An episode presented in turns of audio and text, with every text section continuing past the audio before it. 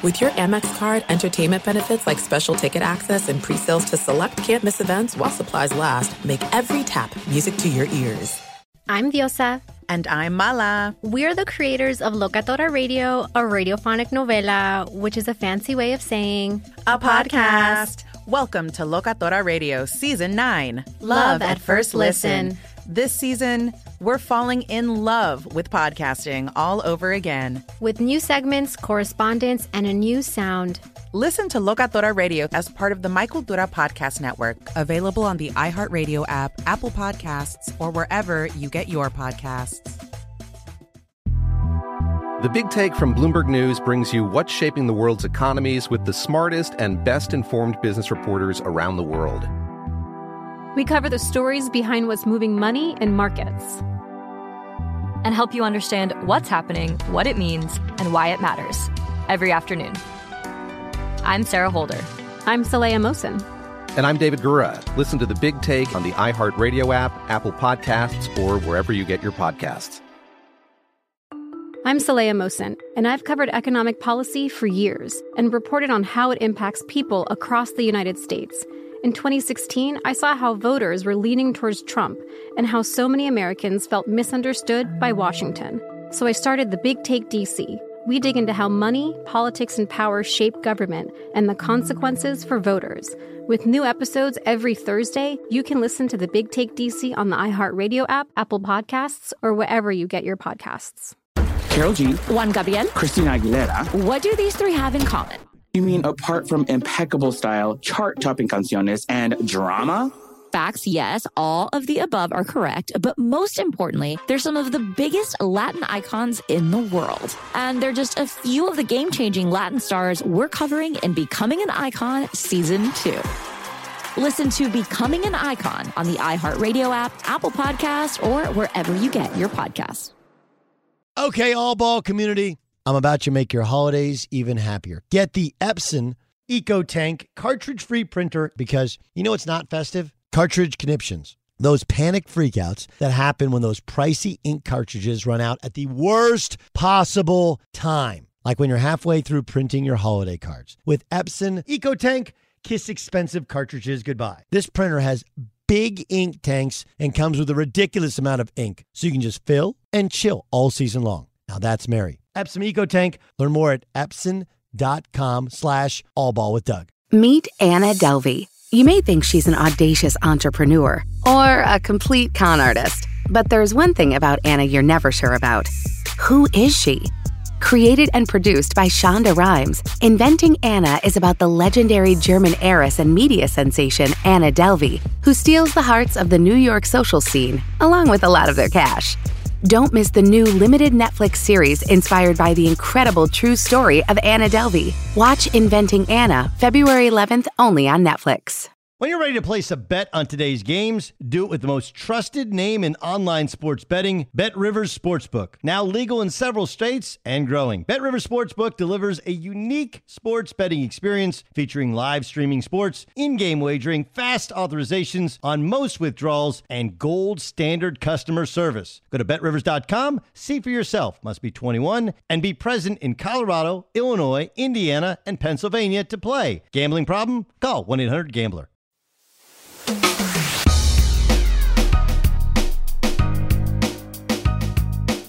Hey, welcome in. I'm Doug Gottlieb. And this is All Ball, where we have a great conversation with Dan Grunfeld, who, of course, is dad, Ernie, part of the Bernie and Ernie show, played in the NBA, GM in the NBA, and was the GM of the Bucks the last time they went to the Eastern Conference Finals. Dan will join us momentarily, and I think you'll love the conversation about his life, his career, his upbringing, and his new book that he wrote about his family and their dramatic journey to uh, to success in America. But before you get to that, let me just kind of give you my quick thoughts on the NBA Finals. I, I want to tell you the best team won, but they didn't. The best, healthiest team that was standing won, but that is sports, right? That is sports. That's how sports works. Whoever's healthiest, who's ever eligible, at the end of the day, they win, they get the spoils, they get to talk shit. That's the way it goes. And that was the Bucks. They were dead to rights beaten against the Nets. They're They get beat by 40 in game two. And then Kyrie sprains his ankle. Of course, uh, James Harden was already hurt, and they lose because Kevin Durant has his foot over the line in at the end of regulation in uh, in Game Seven. But when they're full strength, there's no question the Nets appear to have been better and a good matchup for the Nets against the Milwaukee Bucks.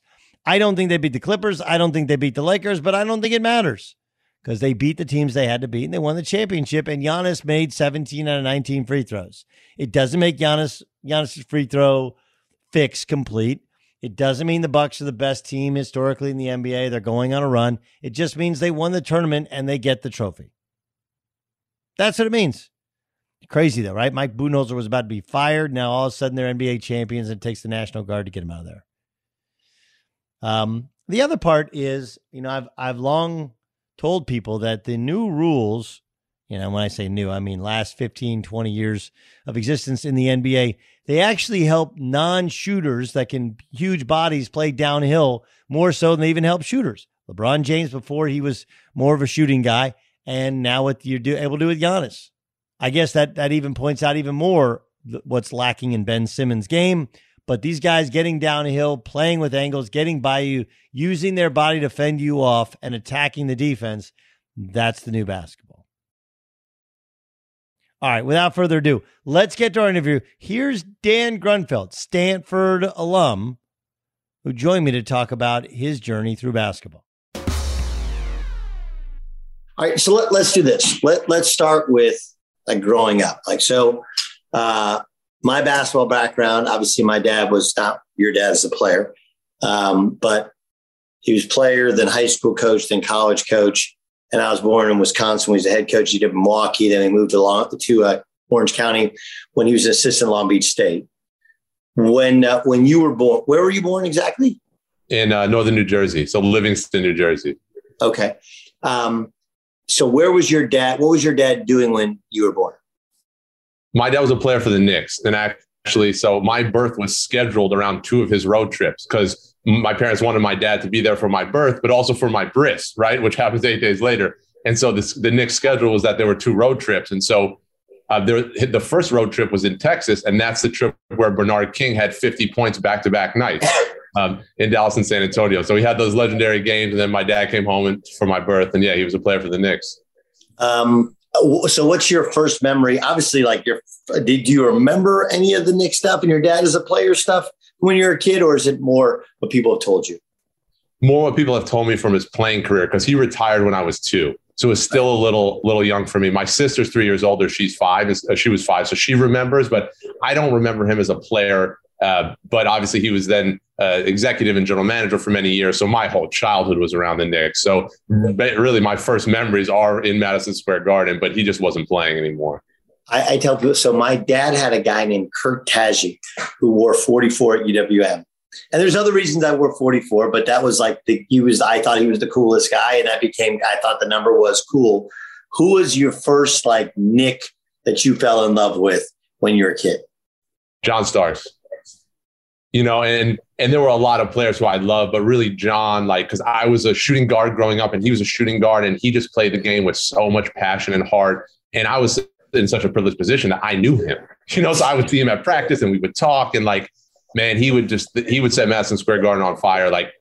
Every other team in the league hated him, right? Because he was, you know, he would talk smack and he was like a little bit brash. But man, I just love John Starks. Yeah, he's he obviously an Oklahoma State alum as well. Kind of interesting. Yeah. Um, well, I, I always find it fascinating. I was having a, I have a buddy named Brian Montonati. He's joined me on the pod. He's uh, played with me at Oklahoma State. He played 10 years in Italy. And um, he's, a, he's a high school coach now in, in Oklahoma. And we were trying to describe to people like why our group, because 95 they made the final four. I wasn't in that group. 2004 they made the final four. I wasn't in that group. We made the elite eight, but we never won the league. And yet our group is way more popular, I think, now than kind of any other group outside maybe a big country, right? And I was trying to express to people like just sometimes there's unique groups that come together that fans fans get with. I feel like, and part of it is they did go to the NBA finals. I feel like that era of the Knicks is like that, right? Where they didn't actually win the championship, they never really won anything. But there's there's something about John Starks. There's something about um, Anthony, the late Anthony Mason, yeah. right? there's something about those guys that Knicks fans gravitated towards more than just the fact that they actually got to an NBA Finals. Hundred percent. The spirit that they play the game with just resonated, man. And New York is blue collar, you know, working, you know, hard work, toughness, and that's how they played, you know, and and that kind of grit and determination. Like people just love those teams, and they were good and they did have success, but it was more than that. It was the heart and soul of the city, you know. And so, like for me growing up, like having kind of backstage access to that was amazing, but all my friends in northern New Jersey, everyone just loved the Knicks, man, because it was just like you could get behind that. You know what I mean? Yeah. How did you how did you deal with that? Like, because as much as they got behind things when things are not that good, um, Knicks fans, especially kids, like kid, because kids echo the sentiments of their parents and what the parents say, you know, in their own homes. But a lot of times, kids don't have the filters that parents have, right? When they're out, kind of in public. How did you deal with that? Yeah, I mean, you you kind of have to learn early that that comes with the territory, but it's not pleasant and it's not easy. Like I would always have kids at school be like, Knicks suck, or you know, like this and that, and like, yeah, dude, like it, it's not fun. And I think it makes like, and I have a lot of other friends who kind of grew up around the NBA. It makes families kind of insular, you know, because you you rely on each other and you become very close. And so my my parents were really great with me and just always always told me like you know you're going to have a lot of friends and people who care about you for who you are and like those are the people that you want to like bring in closer and trust and there's going to be a lot of people who might not know you as well and who might say things but always trying to make me understand that like it wasn't it wasn't personal it wasn't about me it was just kind of how people are but yeah man it's it's tough like there's a lot of perks that come with with having like a, a famous dad or access to really cool things but yeah there's there's a lot that comes with it let alone like the media. You know you'd you'd wake up in the morning with you know your dad's you know face on the cover of the paper you know being criticized and things like that when they're not winning and then of course when they're winning it's it's a different story right? But uh yeah those things are tough to deal with particularly for a young kid. How old were you when when he took the bucks job? So i was 15 so uh, he he was let go in New York my freshman year in high school, and they actually went to the finals. So he had traded for Latrell Sprewell and Marcus Camby, and it didn't quite work out at first. He was let go, and then it worked out in an amazing fashion. He was already gone, right? But uh, he he then got hired by the Bucks, and so I moved from New Jersey to Milwaukee my sophomore year, which seems really random, but my mom is from Milwaukee, so I would visit there every summer. And my my mom and dad met when my dad was playing for the Bucks, right? So like my family had this history in Milwaukee, so it wasn't like as random as you would think, but still tough to like at that age when you're in high school trying to like come into your own to move. Like it was a tough thing. Okay, so but let, let's go back for for a second because yeah, what what was your dad like during those times? Like it's I think the hardest thing, there's a lot of hard things about parenting, which you're, you're going to learn. Um, mine a little bit older, um, but it's how you process work stress and home life, right? Is got to be, you know, especially a very public job. And then the Knicks go to the finals and he got fired. Like, what was, what was your recollection of what he was like during those times? Yeah. You know, listen, my dad is an amazing person, but he's an amazing father, right? So his first priority has always been his family. And he always tried to like insulate us from all the pressures of his job. And so he also, and I said this before, like he has very big shoulders, literally and figuratively. Like he's a massive guy, but he he knows that his, in his position you have to take a lot of that, right? So um, he he tried to really bear the brunt of all all the kind of stress and disappointment. But that's not to say that there wasn't a lot of stress and disappointment. I mean, and we'll probably get into this more later, but like my dad grew up as an immigrant in New York City, watching the Knicks and the nosebleeds, not even being, being able to speak English, right? So then not only did he play for the Knicks, but he ran the whole team. So that that was, you know, it was a very hard thing for for him, I know, and for our family. But it's it's also the nature of the business, and you know, luckily he he got an opportunity right away with an awesome team in Milwaukee, and they went to Game Seven of the Eastern Conference Final. So his career just really took off after, and and everything happens for a reason. So, you know, it, it was a t- tough time, man, but he tried to insulate us as much as he could. Okay, so you get to Wisconsin. You're a guy from a Jer- you're, you're a Jew from Jersey with a with a Jersey accent, right? What was what were your last three years of high school like? Amazing, honestly, man. Like like I was so lucky to go to. I went to a top public high school in Milwaukee, Nicolet High School, which actually is a basketball powerhouse now. Uh, you know, just sent Jalen Johnson to Duke, and uh, you know, so it's it's a, it's a great school, basketball school, and it was a strong school then. Uh, amazing place to kind of you know grow as a basketball player and as a student, and so it, it was it took an adjustment, right? When you move, you have to make new friends and figure it out. But you know, I when I when we got to Milwaukee, I was like 5'10, 145 pounds. I had played freshman basketball in New Jersey. So like, you know, I thought I, you know, I had good skills and I knew my dad was really big. My mom was big. And the doctors kind of said like, this kid's going to be pretty big. So I knew I kind of had a growth spurt in me, but uh, I just didn't know what I would become as a basketball player. Right. So, I mean, I started varsity as a sophomore, but you know, I averaged like seven points a game. I was 6'2", 165. But then I'm 6'4", 185, and then I'm 6'6", 205. And, you know, by my senior year, I'm a top 100 player. And, you know, Stanford was kind of knocking on the door. And so my kind of ascension happened quickly. But I don't think, I'm not sure it could have happened if I didn't go to Milwaukee, honestly. Do you, do you, what were kids like to you? And I, I ask you this because I think one of the hard things, um, I stayed back because I had that. I had a growth spurt. Obviously, people like me had a growth spurt. You're six feet tall. I was like five foot five one when I finished eighth grade the first time. Then I was like five nine, five ten when I entered high school. Right. So during that year and three months, a massive growth spurt. Um, but there was always a, I thought a group. And my high school was really it was very good for public high school. It was well coached. We had a lot of success. Um, but I always felt like there was a group of the more popular kids that weren't as accepting of me because I didn't grow up there. You know, mm-hmm. I grew up even five miles away, but I didn't even grow up there. For you, you grew up in Jersey. You don't have sweat equity with these kids. Was right. did you did you ever feel like there was any animosity towards you, kind of parachuting in and becoming a basketball star? Honestly, man, not, at all. And I think it speaks to the community that I moved to. Like people in the Midwest are just like very accepting, nice people. And like I really found that I, they, they accepted me with such open arms. Truthfully, man, I never had I never felt a lot of that, you know, pushback. Maybe it was happening. I was just oblivious to it. But like, no, it was, it was, it was all love. Like people embraced me. They tried to help me feel comfortable. And like basketball, as you know, like it's the universal language. It's the vehicle. Like I just started playing hoops and making friends that way. And, you know, that, that, that really kind of just helped me kind of assimilate. And yeah, the community was like so accepting. So uh, I, I have nothing but fond memories about my time in Milwaukee. Were you guys in Whitefish Bay? Where were you? So we were in Fox Point. So I went to Nicolet High School, but my mom went to Whitefish Bay High School. So you know the area well. Like you know that's uh, right outside the city of Milwaukee. Yeah, it's pretty pretty awesome. Uh, who was your favorite buck during those years?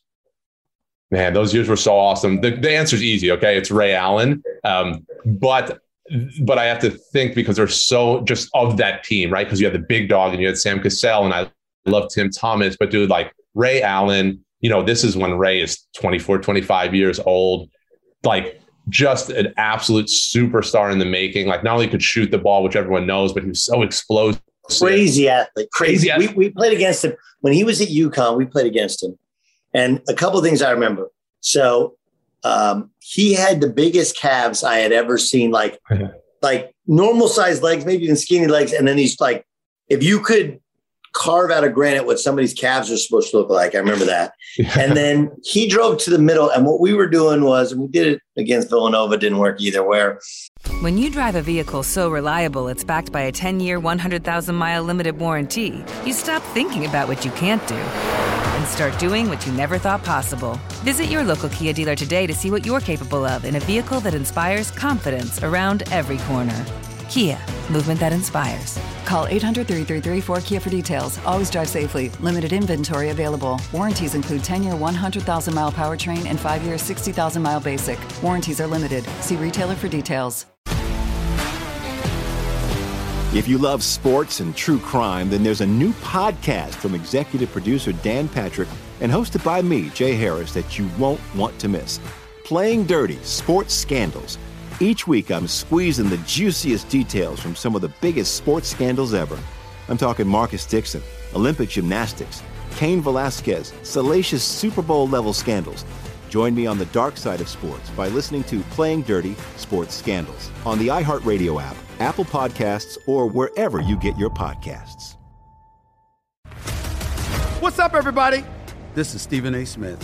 When I'm not at my day job, First Take you can find me in my studio hosting the Stephen A. Smith Show podcast.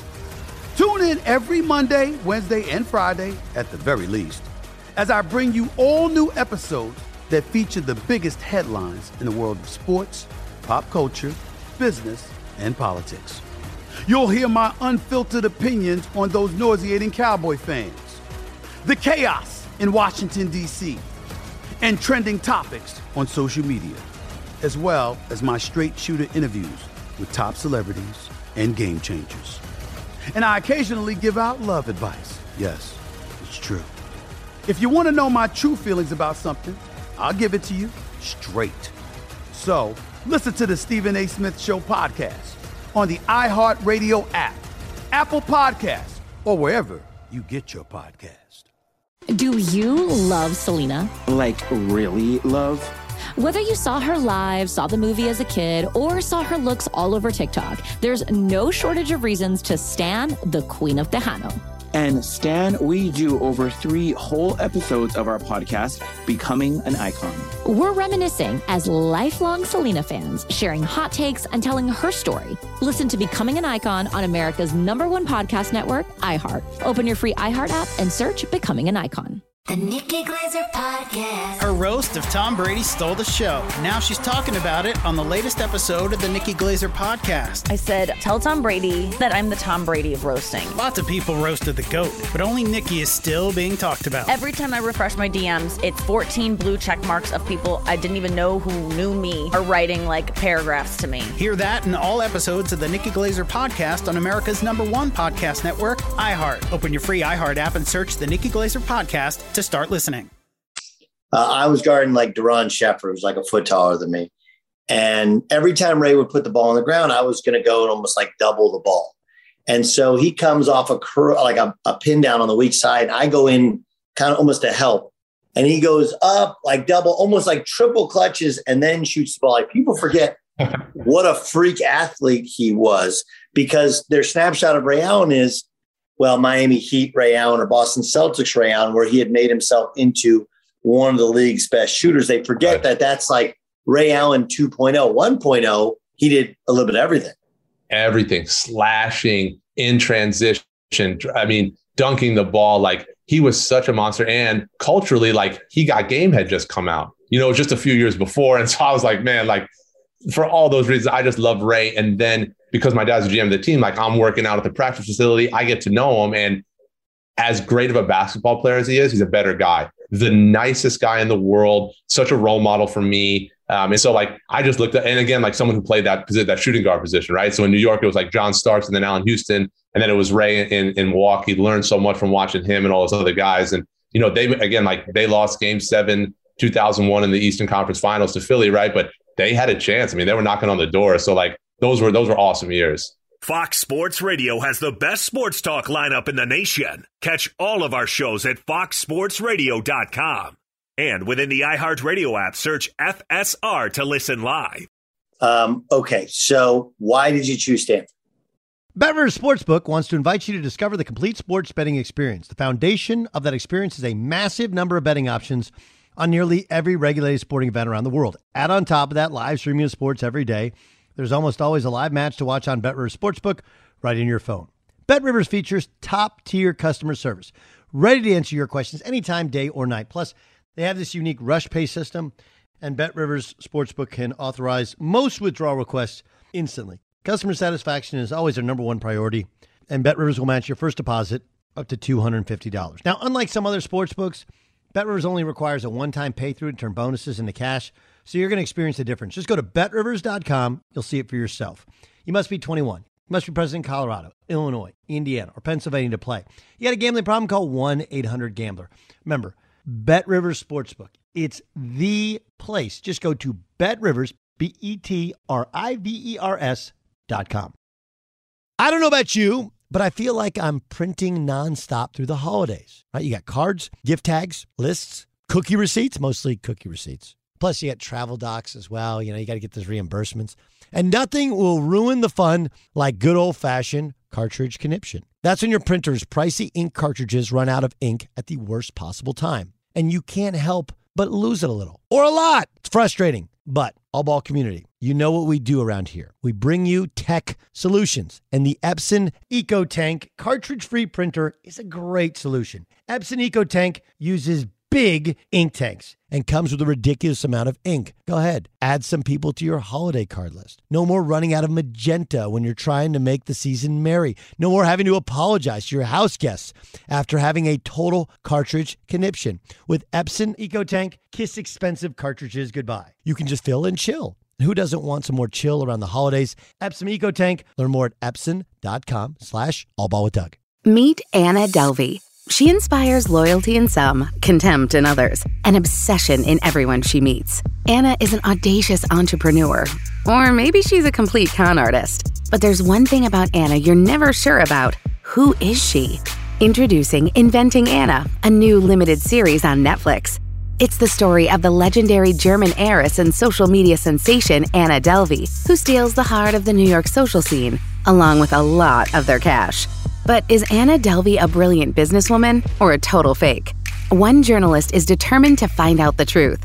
Inventing Anna, created and produced by Shonda Rhimes, featuring Julia Garner as the mysterious Anna Delvey and Anna Chlumsky as Vivian, the reporter tracking down Anna's true identity. Watch Inventing Anna February 11th only on Netflix. So I wanted to go to Stanford since I was in seventh grade. So my sister's older than me, and, and my grandmother lives in the Bay Area. So when we were visiting her, we visited Stanford's campus for my sister to take a tour. And Stanford was like number four in the country at the time, great academics, and I was a good student. And I said, man, and it was close to my grandma, who I'm I'm like I you know talk to every day. So like this is where I want to play. But as you said, I'm a you know I'm a slow Jewish kid from the suburbs. Like you know odds aren't amazing for me, but dude just kept kind of grinding, putting my head down, working, and um, really kept my eyes set on that. And even like as I started getting recruited, like my AU coaches and all that, they told people like he wants to go to Stanford. You know, so the Ivies recruited me and other good kind of academic schools, but it was always about Stanford. And you know, you have to you have to be good in some ways, but you also have to be lucky. And I had a little bit of both those things where like I played well, but I also played well at the right times. And you know, they uh, Stanford went to the Final Four in '98, so and they were like number one in 2001, right when I was getting recruited. So they were like a top top program, and like so it wasn't like a, a shoe in for someone like me to go there, but it, it, just worked out for me, man. And I, I couldn't be more more happy about it. It's just such an awesome experience. Okay, so you get to Stanford. Who's there? On the team. So Josh Childress is a year older than me, um, and he's he's really our, our our best player. But honestly, like we had a lot of very good, but not like great great players who then would go to the NBA. So guy like Matt Lottich right now uh, is the coach of Valparaiso, right? Matt was we were playing the same position. He was two years older than me, so kind of took me under his wing a little bit. Uh, you know, Julius Barnes was a very good All Pac-10 player who had a you know nice career in Europe. So there were guys who were just like really really solid, but Mike Montgomery was the coach, and he built a system, man, that was so efficient. He he recruited tough, skilled, smart people played together, and like we were first or second in the Pac-10 at that time for for eight years in a row. Like it was just a powerhouse. And so like my my freshman year, we were a four seed, and my sophomore year, we we started the season 26 and 0, and we're a one seed. Like it was it was really a roller coaster, man. Yeah, that was I mean that was like the dream year, right? Your, your sophomore year was was the was the dream year. That was the year. That was the game. Wasn't Tiger at the game against Arizona? So Doug, that so we were 19 and 0, right? We're playing Arizona. Keep in mind, okay, Arizona starting five: Mustafa Shakur, Salim Stoudemire, Hassan Adams, Andre Iguodala, Channing Frye. Okay, they're all NBA players. One of them's the Finals MVP, and then you have Stanford. We have Josh Childress, but all good role players. We beat them in Tucson when we were th- we were four and they were three in the country. Now we're two and they're 19, and we're we're not, oh, I think, no, they were 12, and we're 19 and 0, right? We, we make a shot at the buzzer, a half court shot to win the game to become 20 and 0, Tigers courtside. And it was my 20th birthday. So, so I'll never forget, like, it was my birthday, dude. And we just had this magical, magical thing going on. What, um, I've always heard Stanford is, is just different. This is different in a, in a great way right? And it was one of my schools I wanted to go to. And Monty, and I, I told him my brother worked for Monty for six years. He was just too honest, right? Because he called me and offered me a scholarship, and he's like, okay, so here's the deal: we have Brevin Knight. You'll back him up for two years, and then you'll be, and you'll play some with him, and then you'll be the starter for two years. And I was like, Coach, thanks, love Stanford, think you run a great program. Not really interested. And they signed Art Lee instead of me because I wanted to start as a freshman. It was, it was really kind of that simple. Right? But the, every guy I've met from Stanford, it's like the guys from Notre Dame, it's like the guys from Oklahoma State, just kind of OKGs, right? They are kind of guys. Um, but give me the, give me like, all right, so when Stanford guys sit around, we tell stories. Here's a story of what it was really like. yeah. First of all, that's hilarious about Monty. He is very honest. I think that was part of his success in a way, but also like, you know, that that that candid nature, you know, is not for everyone, but that was kind of his structure, right? Like you come in, you don't play at first, you you take your licks, you pay your dues, then you kind of move up. So it's funny that you went through that. Uh, Stanford is a unique place, man. It's just different. Like ultimately, it's an amazing place. The values are really right. Like the people treat each other well. There's a lot of innovation. There's a lot of like, you know, Stanford's a great school, so there's a lot of like intellect there, but it's not. It's not even about that, dude. It's just about ideas and being supportive of other people and thinking big. So it's a really, really special place. I, I after I retired professionally, I went to business school there, so I got that taste of it as well. And like, I so I spent six years on campus, and I just love it. But to your question, like when the when the fellows are hanging out and we're talking, it's the same stuff, right? We're telling stories of old games and old parties and this and that. But like, you know, the thing that's interesting about Stanford is that when you're a student athlete, in particular, like when the when the football team's awesome, when the basketball team's awesome, like you'd think you'd be like the toast of the town and the biggest thing on campus, but like there's so much going on there, and people have done so many cool things. Like you're just kind of a face in the crowd, which on one hand it, it's different, but it's also cool because you're just like part of part of the deal. Yeah, it's interesting. It must be interesting though, having gone back to business school there, how when you were there, Maples was arguably the best um, atmosphere in the league. And now it's one of the worst, right? It's it's one of the worst. Um, some of that is they haven't been successful over the last decade, but some of that is that all of that in- innovation, all that other stuff has gotten even bigger in Silicon Valley, right? And even bigger at the school, whereas sports matter less and less, even when football has gotten really good and and and basketball used to it used to be the happening place used to be the kind of crown jewel of Stanford was Stanford basketball. It was crazy, man. Like Maples, and you know, we used to have this floor that bounced, which actually they, yeah. they replaced after my sophomore year because we had a, several stress fractures in people's feet. But like, oh, they replaced that? I didn't know that. I they, know they replaced. My sophomore year, we had three guys with stress fractures in their feet, so they said maybe that contributed to it, so they replaced it. But like, that was our calling card. Like, our fans are jumping, the floor is bouncing, the ceiling's about to pop off. Like, it was the hottest ticket in town, man. I'm telling you. Like, and to your point, like, it hasn't been like that, and you know, the program, like I'm of course very still close with the coaching staff and, and huge supporters of them. Like gotten great players. Like we've, you know, we've we've had our moments and and still trying to build up. But yet it had Maples has not been hopping like it was. And it's a bit of a bummer because like I take my wife back and like you're telling her about the glory days, but we're looking around and like, you know, it's not exactly how we remembered it. But listen, like I, I have faith in the program and the coaching staff and I mean in, in the, the kids they've recruited. But yeah, to your point, like it, it hasn't quite been, you know, what what it was. Um, so, you know, we're, we're hoping to get back. You get done playing, right? You don't get drafted, but your dad's in the league, whatever. Uh, take me through your process of deciding to immediately go overseas. Sure. So, you know, so my junior year, I was first team all Pac 10. I was, you know, one of the top scorers in the conference. I had a really, really strong year. Um, and so there was rumors that I'd be like late first round pick if I left. So I was thinking about leaving. And at the end of the year, I tore my ACL on a fast break uh, in a nationally televised game. By the way, Tiger was courtside at that game too. He used to come to one game a year. Uh, so I remember I was lying on the table uh, after I hurt my knee, like my dreams were just crushed. And literally in my head, I, I thought, I wonder if Tiger will come back and like, you know, give me some love. Like I, I, wasn't in my right mind then, but uh, in my senior year, I just wasn't right. You know, I went from averaging 18 a game to 12. And so, you know, I, I played summer league with Indiana, but, you know, it was very marginal. So I had an opportunity overseas in Germany, um, took it. You know, I'd never been to Europe. I didn't know anything about European basketball until you played over there. Like, you know, I was just shocked at how high the level was, the way they play. And so I immediately kind of fell in love with like just the whole, like I was doing what I always wanted to do. I just wasn't doing it in the league, right? But I was a pro player. I was getting paid. I was balling. I was just like, it was really fun. And of course, like I always wanted to play in the league and I got close with the Knicks in training camp a few years later. But, you know, ultimately like my career in Europe, man, was, was super fulfilling. Wait, take, take me to, okay. So what year was it where you were in camp with the Knicks? 2008. Okay. Who's the coach?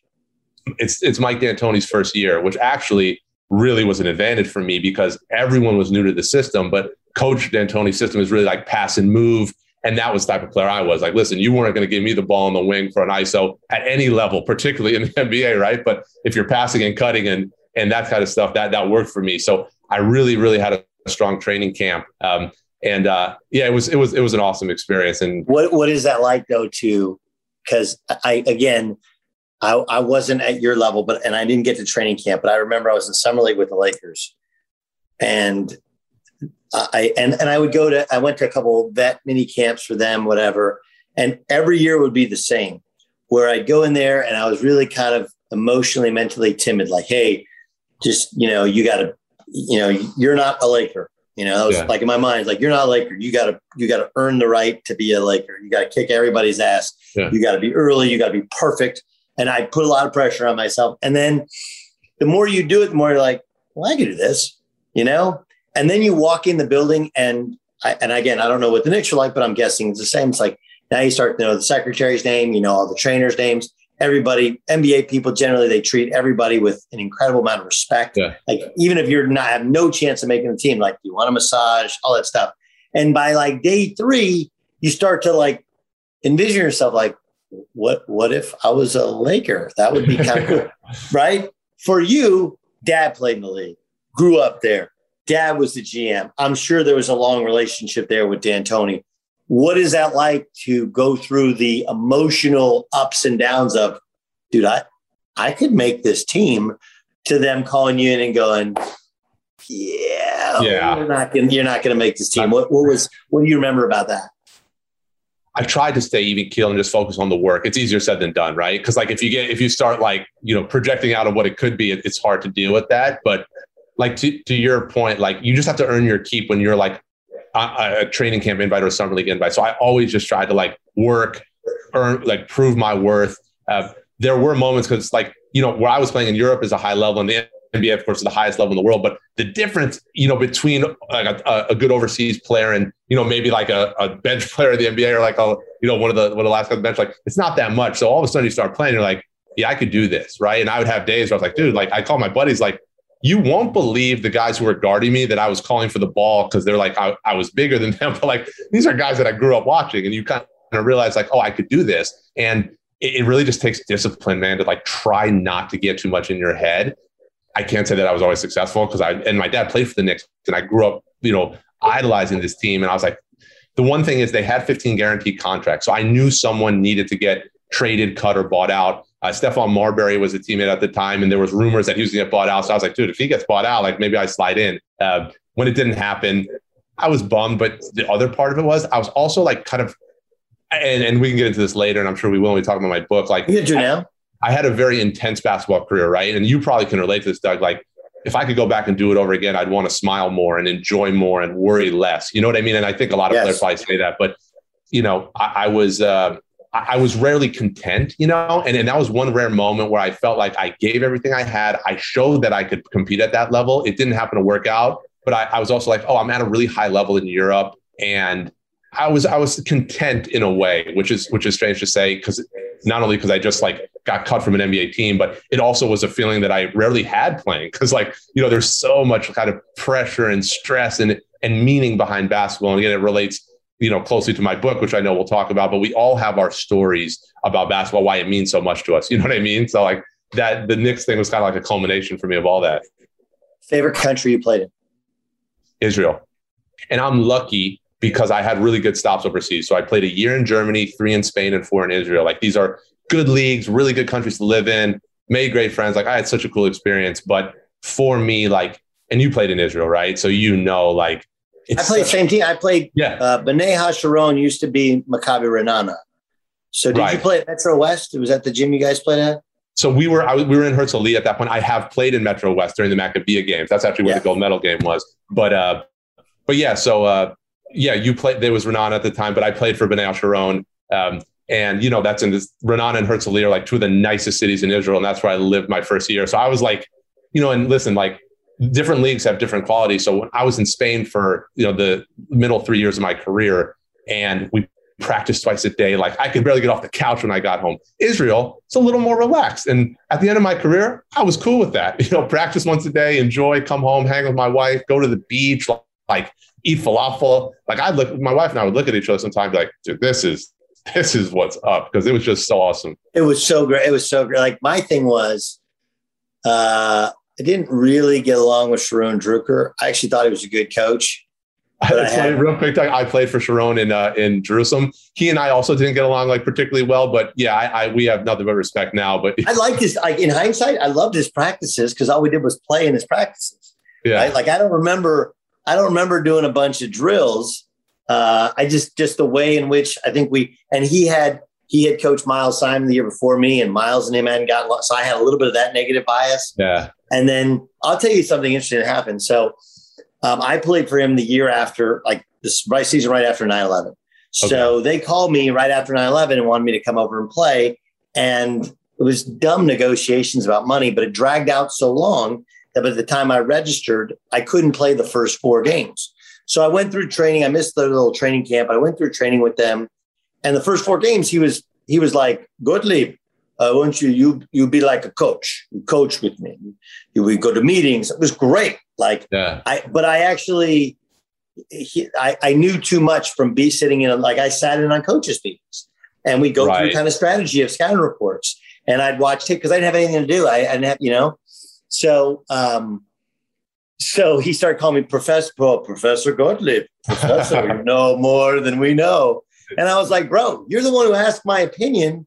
Now, when I give you my opinion, you don't like my opinion. It's really weird. Anyway, my point is that I was in Russia the year before, which our team was unbelievable. And I thought our coach was really, really good. And yet, living in Israel, playing in Israel was like you go in and you lift in the morning, get some shots up, you come home, and the weather was great. And Oh. hey, you want to go to the beach, and you weren't like you weren't going to kill yourself at practice that night. So you whereas in Russia, like bro, we lifted hard for an hour. We worked out hard for an hour. Yeah. Then you come home, and life is hard because it's cold and you're bundling up. And then you go home, and you're just like, I got to go to sleep, and then get up, and then bump and bump five on five and drills and stuff. Practice for two hours. Just was harder. Right? And, like- Whereas Israel was better. Here, here's something people don't realize too, but you will like road trips. So like in Russia, like if you were playing a road game, like you'd get on a bus or you fly. like you'd be gone. In Israel, it's such a small country, it's day of, right? So and I had come from Spain where we'd be taking 12 hour bus rides, Germany too, or if we'd fly, it would still like you'd be gone for two days and it'd be like really tough travel. Like in Israel, you're playing in Haifa, which is a little bit far. It's like, yeah, that's like a two hour bus ride. That's like the long one, you know, like so that part of it, man, it was just like such easy living. The basketball's good, the people are cool. Like, and then for me, like being Jewish, having family in Israel, and you know, my so my dad almost went to Israel. Like, you know, they, they ended up coming to America, but like my whole all my other family members went to Israel, right? So like there's something meaningful there as well to like reconnect with family in the past. So for all those reasons, man, I just loved it there.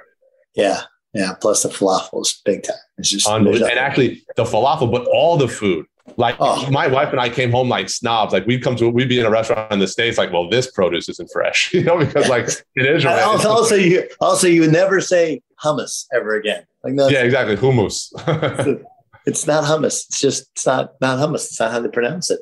Um, okay, so uh, you never played for Maccabi Tel Aviv. Why? well, I would have if they would if I would have gotten the offer. So like let's um that I was- understand, so- but why didn't they? Like, what was it? So I, my first year in Israel for for Bnei Hasharon, I was the leading. So I counted as Israeli, as you probably did, just on account of being Jewish, right? So that helps kind of with the quotas. And so I was the leading domestic scorer in the league. I had a really good year. Our team did really well. So I was like kind of sought after. And David Blatt called me, and I thought that it was going to happen. You know, so there was like a week where I thought I was going to play for Maccabi. They ended up going in a different direction. And uh, I actually signed with Cologne very briefly to follow my coach, Dan Shamir, who's an amazing coach. Uh, they had some financial stuff. So I ended up going to Hapoel Jerusalem, right? Which is kind of like the second biggest team in Right. the league and also a really strong club. And uh, so never, never. Who'd you, who'd you play for in Jerusalem? so Oded Katash brought me. Um, and, you know, Oded was just a legendary player. And actually, when my dad was GM of the Knicks, my dad wanted to bring Oded to the NBA to be the first Israeli player, uh, but it was during the lockout. So there was a lockout, and then I think Oded uh, eventually signed with a team overseas, and he never made it to league. But he was an NBA caliber player, just an amazing player, great guy. And then he was let go in the middle of my first year, and actually Sharon Drucker then joined, and I had Drucker for for my last year. Um, Katash was he's a different cat though, right? Like he retired mid career to like go and find himself, didn't he? Like he's a he's an interesting dude.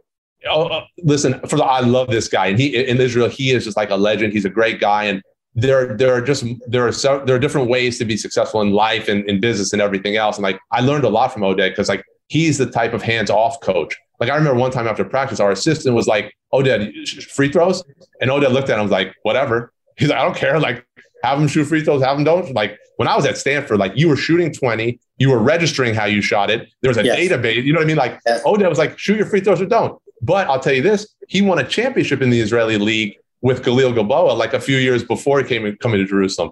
It wor- worked. You know what I mean? Like his, he was hands off, but he had trusted his players, you know, but right. You if you it, it, you can do it with pros, and but you got to have the right pros. You have to I mean, have the right pros. not- It, Doug, it didn't work in Jerusalem for us. We we struggled because we didn't have the right pros. You know what I mean? So that to your point, yeah, it's got to be the right people. To- totally. You know, I, I just coached in TBT, and you know, with those guys, we we played a game, and we they were exhausted, and I just I said, hey, we got a shooting time middle of the day. Let me know if you guys want to go, and I expected none of them to go, and then you know they all showed up, and it was it was great. But I was like, That's I awesome. actually, I actually didn't want them to go because I wanted the rest of their legs, and then we got eviscerated in the in in the in, in the second game.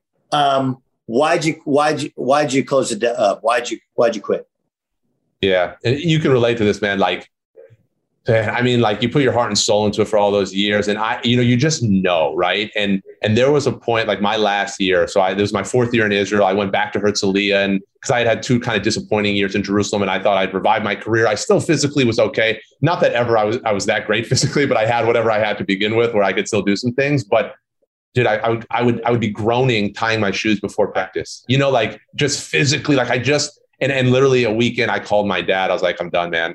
Like I just don't have it, you know, and and also playing overseas takes a toll because you're away from your family all those years. And, you know, and Israel's like the best possible. This is the thing I think now. Now it's a little different. You know, when I remember when I was there, and this is like uh, a 102, is you know you can watch ESPN, whatever, but there's still there's there's parts of your life which you are missing on, right? Like Oh, you know, it doesn't. You can play fantasy football there, but it's just not the same on a Sunday when when you know the games are on at, at different times and just parts of your life that you you take for granted about our country that you can't do. And and you know, you have cousins that have kids and people get married and going and seeing other people play their sports and just your regular life that I don't I don't know if people conceptualize. They they only vision, hey, I'm gonna get money and put that money away and have a bunch of money when I start my life, which is great, but there are things that are sacrifices. So I'll tell you this, man. Like I always say, like, and my wife, my wife, yeah, but she was my, my girlfriend for a time overseas. Now she's my wife, but like she was over with me for our last five years, right?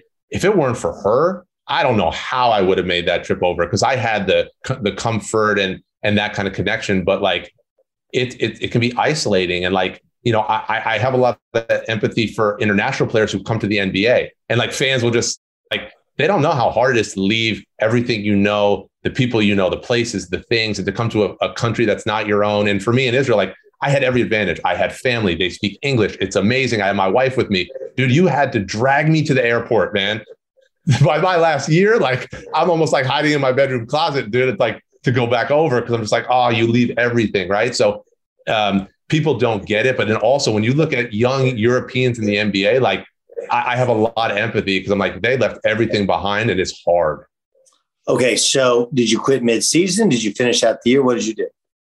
No, no, I would never quit midseason. And like, I never quit on my team. Like, I was trying. Like, I did not have a great year. Like, I, I mustered all, all my energy. But no, I I kind of knew like this is going to be my last year. And actually, I wanted to make it like the best I possibly could. And so I still tried. You know, I worked and I competed. But you know, when your heart kind of checks out a little bit, it's really hard because basketball is so competitive, man. And like, and and that's how it should be. Like, if you don't fight tooth and nail for everything, someone else will, and it should be that way. And there was a point in my career where I was the guy out working and out fighting people, and then I got to the point where I was getting outworked and outfought by guys. And I guess that's a natural cycle. But like, um, finished out my career. But like, honestly, as soon as the buzzer sounded on my last game, broke broke into tears, man. Put just You knew it was over. just cried, just cried. Right, who was was it? Who was it against? Who was your last game against? Funny and, and uh, I actually I write about this this story in my book because it was against Hopwell a lot, and you know how it is in, in in these leagues. You get relegated if you're towards the bottom, and Herzliya is like a good club, like should never be in danger of relegation, and we were this year. And it came down to the last game of the year, the last game I knew of my career. So I'm like, geez, like, can I just sail off into the sunset with this thing? Like, and I'm playing like crap, and I'm like, oh, can we just you know end this the, on a positive note? The game came down to the last possession we were up one and they had the ball. And actually, a teammate from, of mine from Jerusalem, a national team, awesome player, Yuval Naimi. I don't know if you remember him, but really, really good player. He had the ball to win the game. and at the buzzer, he missed. So like, and, and our fans stormed the court, you know? And I did. I just put my hands on top of my head and just started to cry. And I looked in the in the stands of my wife, and she was crying because, like, listen, this is a this is a lifetime pursuit, man. And you know, you put everything into it. I growing up, going to games with my dad, working out with my dad, like everything that he went through and my grand and my family went through to get me the opportunities I had. Like it all just came out at that moment. Um, it's interesting. So I have, I have two end of career stories. So um, my last game in Russia, it was my first year professionally, but th- this is when I I probably knew right then and there like I wasn't cut out for European basketball or maybe even professional basketball. So when I, I went to Perm Rush, I played with Ural Great, and I played as an American. And I joined them in January, and we only lost one game the whole time I was there, which is crazy in our European yeah. league. And that, and the only game we lost was because I played with the juniors against CSKA because we had won the league and advanced automatically to the semifinals. So it was like our last regular season game. Right. And those guys got to go on vacation. And I had to stay and play. So I was really hard because like I went from like I'm a facilitator by nature to like now I'm the guy. And I took a bunch of shots. I missed a ton of them. anyway, so my last game in Russia, we win the Russian championship against UNICS Kazan. Yep. And it's in Kazan. And they have a small arena, but it was packed and there's kazoos, whatever. And I was getting like a 50 grand bonus or something like that. So I was really excited about it. Yeah. But the way in which that series went, we were so much better. They would start me and I would, they would try and press to start the game and you couldn't press me. And then we get a lead and they take me out. And then once we get a big lead, Willie Burton, who's the other American, they take him out too because they wanted the Russian guys yeah. to win to to be you know to get. But so I didn't hardly play that much, and I just remember winning the championship and everybody was celebrating, and I had no feeling in my body. Right. And I was like, and the juxtaposition of that and a year. When you drive a vehicle so reliable it's backed by a 10 year, 100,000 mile limited warranty, you stop thinking about what you can't do and start doing what you never thought possible. Visit your local Kia dealer today to see what you're capable of in a vehicle that inspires confidence around every corner. Kia, movement that inspires. Call 800 333 4KIA for details. Always drive safely. Limited inventory available. Warranties include 10 year 100,000 mile powertrain and 5 year 60,000 mile basic. Warranties are limited. See retailer for details. If you love sports and true crime, then there's a new podcast from executive producer Dan Patrick and hosted by me, Jay Harris, that you won't want to miss. Playing Dirty Sports Scandals. Each week, I'm squeezing the juiciest details from some of the biggest sports scandals ever. I'm talking Marcus Dixon, Olympic gymnastics, Cain Velasquez, salacious Super Bowl level scandals. Join me on the dark side of sports by listening to Playing Dirty Sports Scandals on the iHeartRadio app, Apple Podcasts, or wherever you get your podcasts. What's up, everybody? This is Stephen A. Smith. When I'm not at my day job, First Take, you can find me in my studio hosting the Stephen A. Smith Show podcast. Tune in every Monday, Wednesday, and Friday, at the very least, as I bring you all new episodes that feature the biggest headlines in the world of sports, pop culture, business, and politics. You'll hear my unfiltered opinions on those nauseating Cowboy fans, the chaos in Washington, D.C., and trending topics on social media, as well as my straight shooter interviews with top celebrities and game changers. And I occasionally give out love advice. Yes, it's true. If you want to know my true feelings about something, I'll give it to you straight.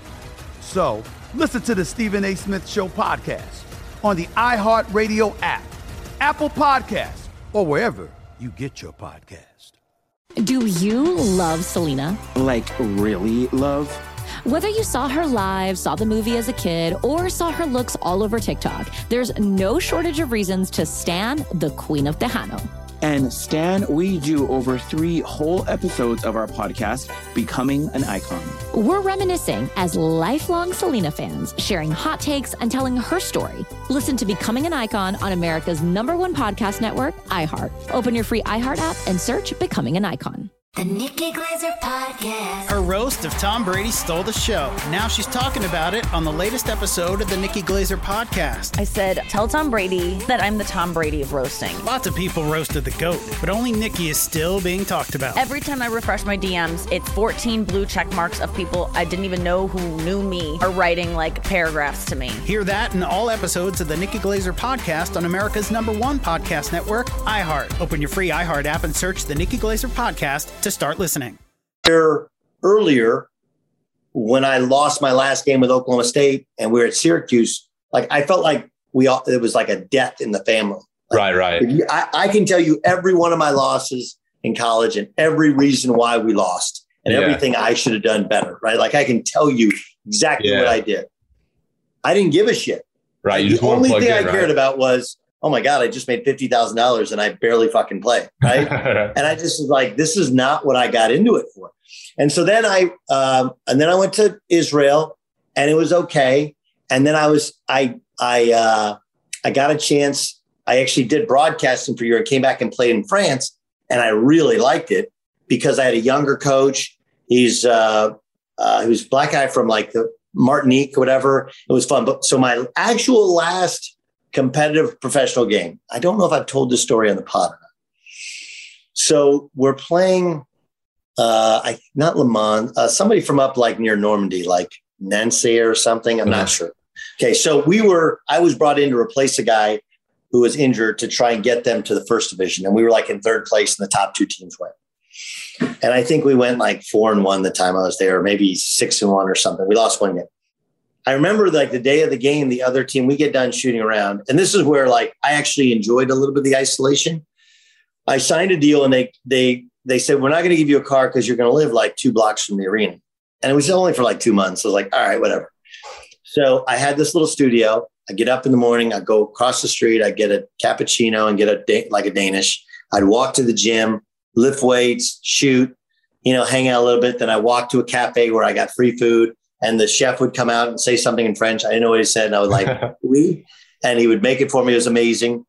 Anyway, so my last game opened. That we get out done with like our shoot around, and the door opens for their bus, and it's my high school teammate David Lalazarian, who went to Notre Dame the year after I went, and I had, had to leave. So we never played together as, as college players, played together. But all of a sudden, he walks off the bus, and so too does Kelvin Gibbs, who I had known growing up. He played at Pepperdine. I played him my my senior year uh, in school, and so Kelvin's on the team. David was like traveling with the team.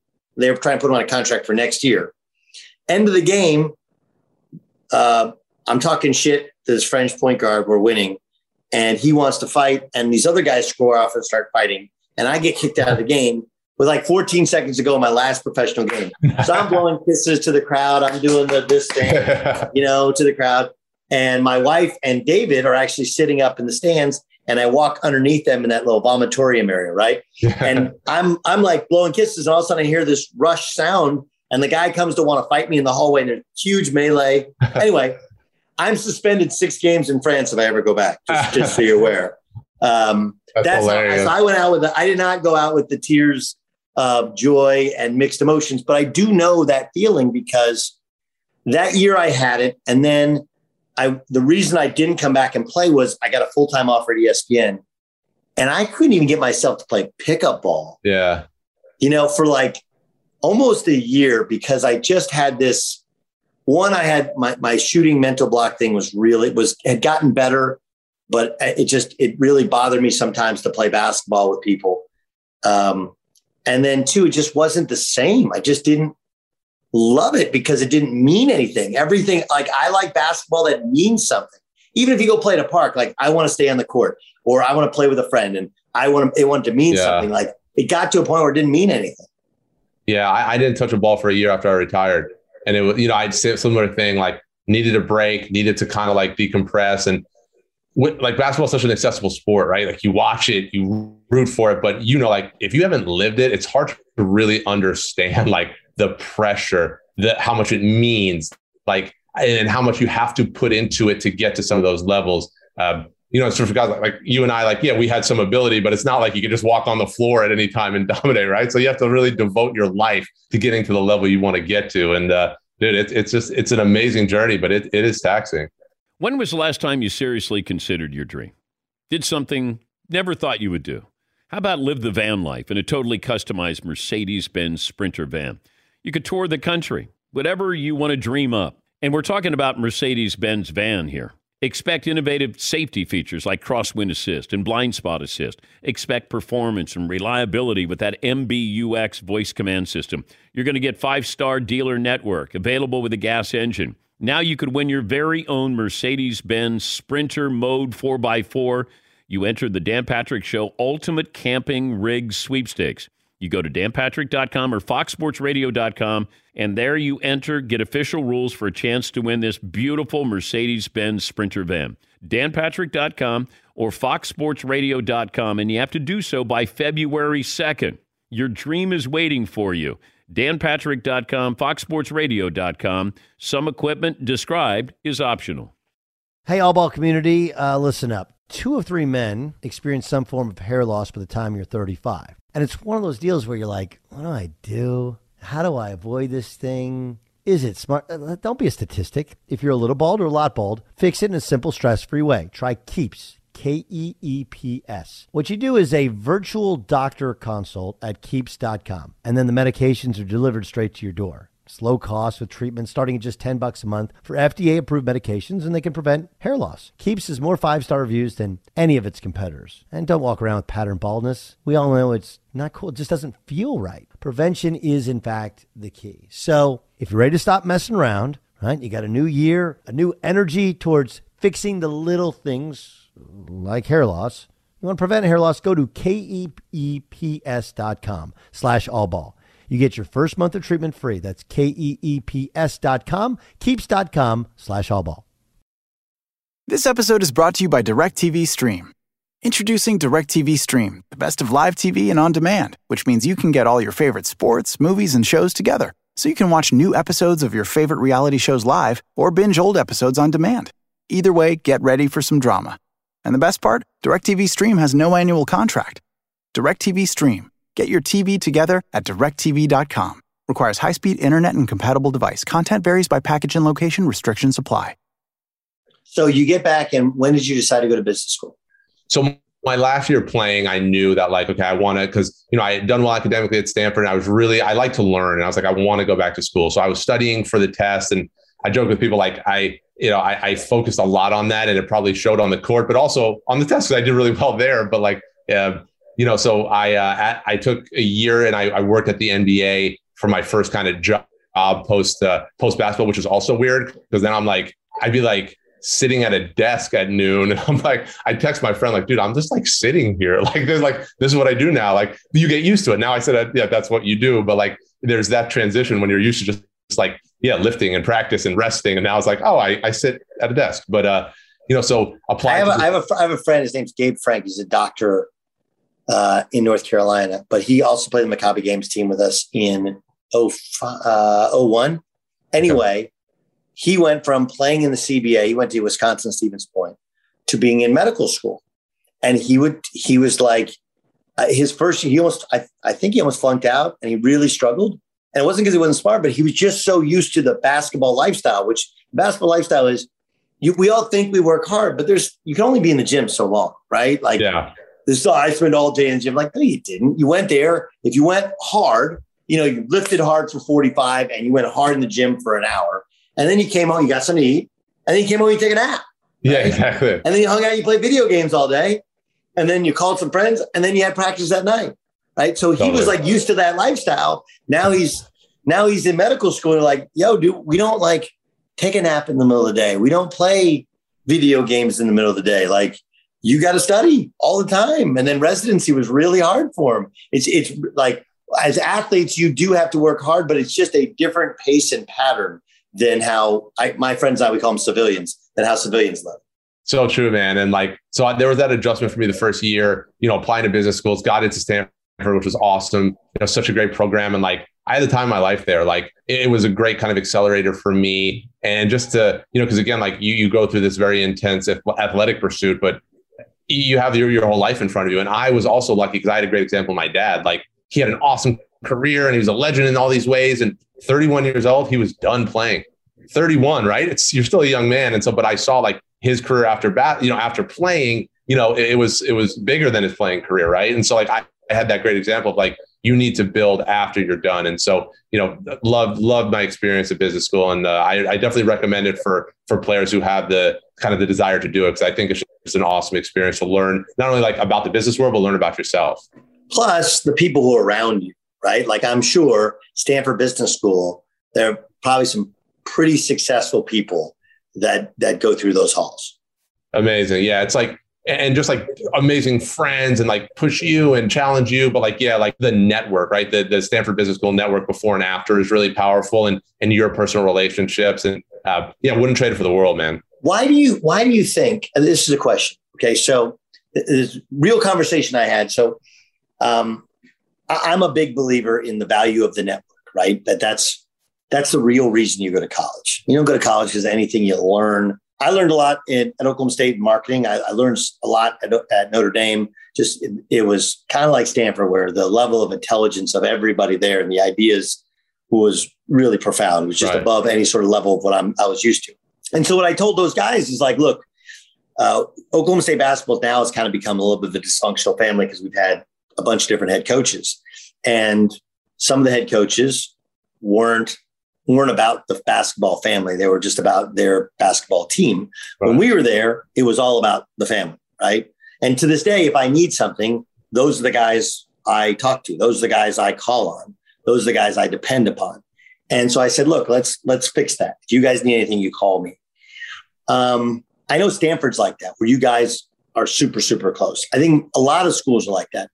But why do you think that in I just feel like maybe the media, we do a bad job of helping people understand what the real value to college is because we're we're in this mindset where the only thing that is of value is actual money mm. and I, I don't I, I don't think that's the case don't get me wrong you know some guys come from tough means a little money does help right? absolutely helps and the money you make as a professional athlete should help you in that next life but that next life is all about who are you going to pick up the phone and call when you want to start your life? Right. And I just, I, I wonder why societal in society, we don't understand the true value of who you know and who you meet during your time in college. Yeah. I mean, it's, listen, I mean, I think everyone's different, right? And like college is not for everyone, which is of course fair and cool. And, and uh, everyone should just do what, what is comfortable for them. Like for me, I, really appreciated the, the opportunity in college to like to meet different types of people you know, and that was so that that just broadens your horizons a lot. And Stanford's a really cool place because it is such a diverse student population. But like that's really stuff that I'll take with me forever. Just like meeting friends from different parts of the world with different interests. You know, I wasn't uh, I wasn't just hanging out with basketball players, although I did a lot of that, right? But even my teammates are from all different uh, parts of the world. So yeah, I think that like the college has a ton to offer. I think it's important to talk about it. You know, in the classroom, out of the classroom, you can grow a lot. But for those who like aren't academically inclined or who aren't interested in college, I think I don't think it's the only path either. Yeah, it's it's I don't know. It's going to be interesting to see how it evolves with so many different options for for players. Mm. Um, what what it looks like five years from now, what it looks like ten years from now. Whereas I think kind of growing up, like for me and you, it was all I ever dreamed about was playing in college right? Yeah. It's all I ever dreamed about. And I talk about that with a lot of people. I, mean, I did a, a podcast with Maurice Clarett, and he was like, Look, I grew up in Youngstown, Ohio. And when I grew up, all anybody cared about was playing in college, right? Right. And it, it does feel like that has evolved and changed, whereas college to many people, and I think it's how we, it's like, it's not really a way station, it's a, a place you stop.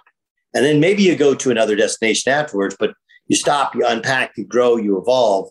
And I, I, I feel like we diminish that. Um, okay.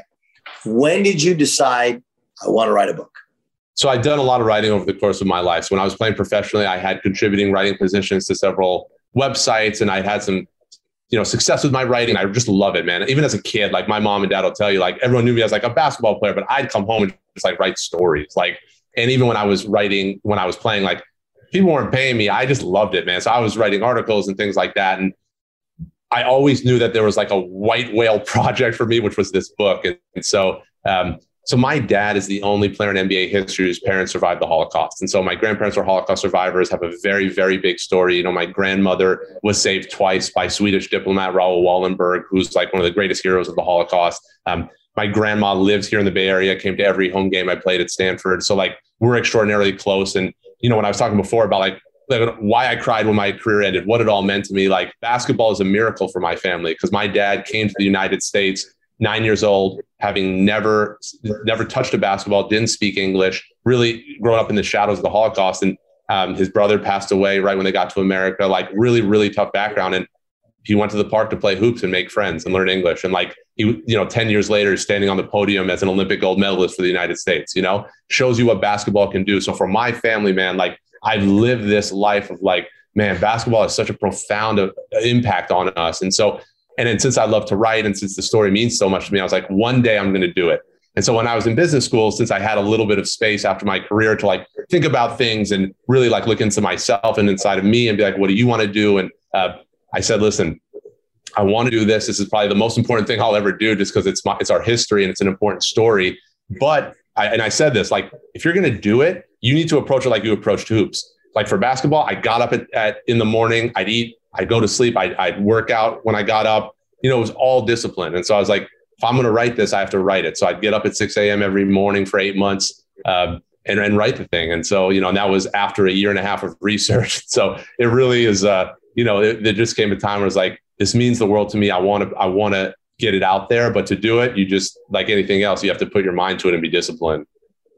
Um, did you sell it first and, and, you know with like a rough outline of what it was like or did you write it and then shop it it's a great question and uh, so i knew very little about like the book business before i started writing it and how you would usually do a project like this is you like you have an idea right and like there's also a lot of like really big stories about my family like how they got to america and fleeing communism and all these things and also my career and how it's kind of like all intertwined because i grew up privileged right and we talked about that like with opportunities my ancestors couldn't have imagined right so um, so I knew that there was a big story here. So usually what I would do is I'd put an I'd put an outline together, I'd write a sample chapter, a marketing plan, then find an agent, then the agent would sell that idea, then you would write the book around that idea. I did it backwards, and I, I dealt with some professors at Stanford who kind of mentored me a little bit through this. And one of them in particular said, they were like, you know what? This means the world to you. You've written a lot. Write it. They're like, because I, I think this person kind of sensed like this is like really in my heart and it needs to be said. They're like, you don't, you want to write it. So like I just put my head down, man, and just wrote it. And then after I did that, I got an agent. Then I built a proposal based off the book that already existed. Then we right. got a publisher for it. Um, did your wife edit it? Like who read it and gave you the first like legit feedback? So my wife has a master's in communications and she worked as a copy editor. Um, so she's like, she, she, she helps me with all my stuff. She's amazing, amazing. So honestly though, Doug, like my my you won't believe this man my parents didn't know i was working on this for the first three and a half years i never because like when you when so, you talk to them like what are you what are you doing dan what are you doing with your time i mean like i listen writing a book about our lives I, I, would, you know, once in a while, it's like, you know, I'm working on a few things, but, and I also interviewed my dad for like a year, but, and I told him, I was like, listen, I'm going to, I'm going to work on things in the future, but I just want to like know all these things. But like for me personally, it's so it was it's so deep and meaningful that like I had to just kind of like go into my own world with it. And um and so, but when it was finally ready, when there was something to be seen, it was, you know, my wife, of course, read the first one and we we went back and forth. And uh, it's been, dude, I've been working on for five plus years at this point. like it's uh, you know, a book is like a labor of love in every way, particularly one like this, man, where the story is big and and not only is it big for me personally, but there, for me, there's always felt universal, right? Because the themes are survival, perseverance, family, legacy, sports as a way to build bridges. And I always just had this sense like, man, this matters to the world, right? Like these type, not not just this story, but these types of stories, right? This is just one of many stories that matter in this way. So I was like, I just want to tell it because I think, you know, it, there's a lot of there's a lot of really hard things. You know, when you're talking about, when I'm talking about what happened to my great grandparents in Auschwitz where they were murdered, really, really difficult things. Like my dad never had grandparents. All of his grandparents were killed in Auschwitz, you know? But at the same time, the story is hopeful because my, my dad, you know, played in the NBA and is an Olympic gold medalist and was a long time, you know, executive in the NBA. Like it kind of is like a dreams can come true uh, situation and, and certainly the American dream, you know? So man, just just such a like a personal, personal pursuit to tell that story. Um, I, I also find that this this story now only needed to be told, but there's a lot of people who need to understand it, right? Because th- there's so many.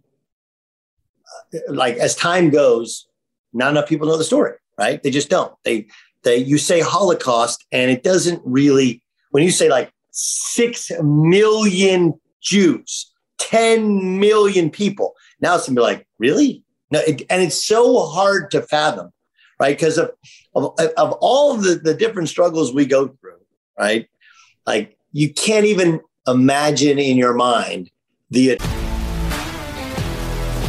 If you love sports and true crime, then there's a new podcast from executive producer Dan Patrick and hosted by me, Jay Harris, that you won't want to miss. Playing Dirty Sports Scandals. Each week, I'm squeezing the juiciest details from some of the biggest sports scandals ever. I'm talking Marcus Dixon, Olympic gymnastics, Cain Velasquez, salacious Super Bowl level scandals. Join me on the dark side of sports by listening to Playing Dirty Sports Scandals on the iHeartRadio app, Apple Podcasts, or wherever you get your podcasts. What's up, everybody? This is Stephen A. Smith. When I'm not at my day job, First Take, you can find me in my studio hosting the Stephen A. Smith Show podcast. Tune in every Monday, Wednesday, and Friday, at the very least, as I bring you all new episodes that feature the biggest headlines in the world of sports, pop culture, business, and politics. You'll hear my unfiltered opinions on those nauseating Cowboy fans, the chaos in Washington, D.C., and trending topics on social media, as well as my straight shooter interviews with top celebrities and game changers. And I occasionally give out love advice. Yes, it's true. If you want to know my true feelings about something, I'll give it to you straight. So listen to the Stephen A. Smith Show podcast on the iHeartRadio app, Apple Podcasts, or wherever you get your podcast. Do you love Selena? Like, really love? Whether you saw her live, saw the movie as a kid, or saw her looks all over TikTok, there's no shortage of reasons to stan the Queen of Tejano. And Stan, we do over three whole episodes of our podcast, Becoming an Icon. We're reminiscing as lifelong Selena fans, sharing hot takes and telling her story. Listen to Becoming an Icon on America's number one podcast network, iHeart. Open your free iHeart app and search Becoming an Icon. The Nikki Glazer Podcast. Her roast of Tom Brady stole the show. Now she's talking about it on the latest episode of the Nikki Glazer Podcast. I said, tell Tom Brady that I'm the Tom Brady of roasting. Lots of people roasted the GOAT, but only Nikki is still being talked about. Every time I refresh my DMs, it's 14 blue check marks of people I didn't even know who knew me are writing like paragraphs to me. Hear that in all episodes of the Nikki Glazer Podcast on America's number one podcast network, iHeart. Open your free iHeart app and search the Nikki Glazer Podcast to start listening.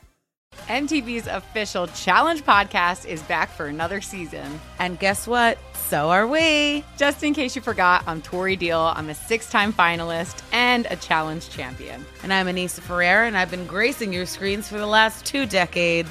I am a veteran challenger and challenge all star. And speaking of All Stars, All Stars 4 is finally here. I'm going to be honest, I literally thought this day was never going to come. Well, the challenge gods have answered our prayers, and we're going to be right here along with you fans covering every episode on the podcast. And this season takes it to a whole new level.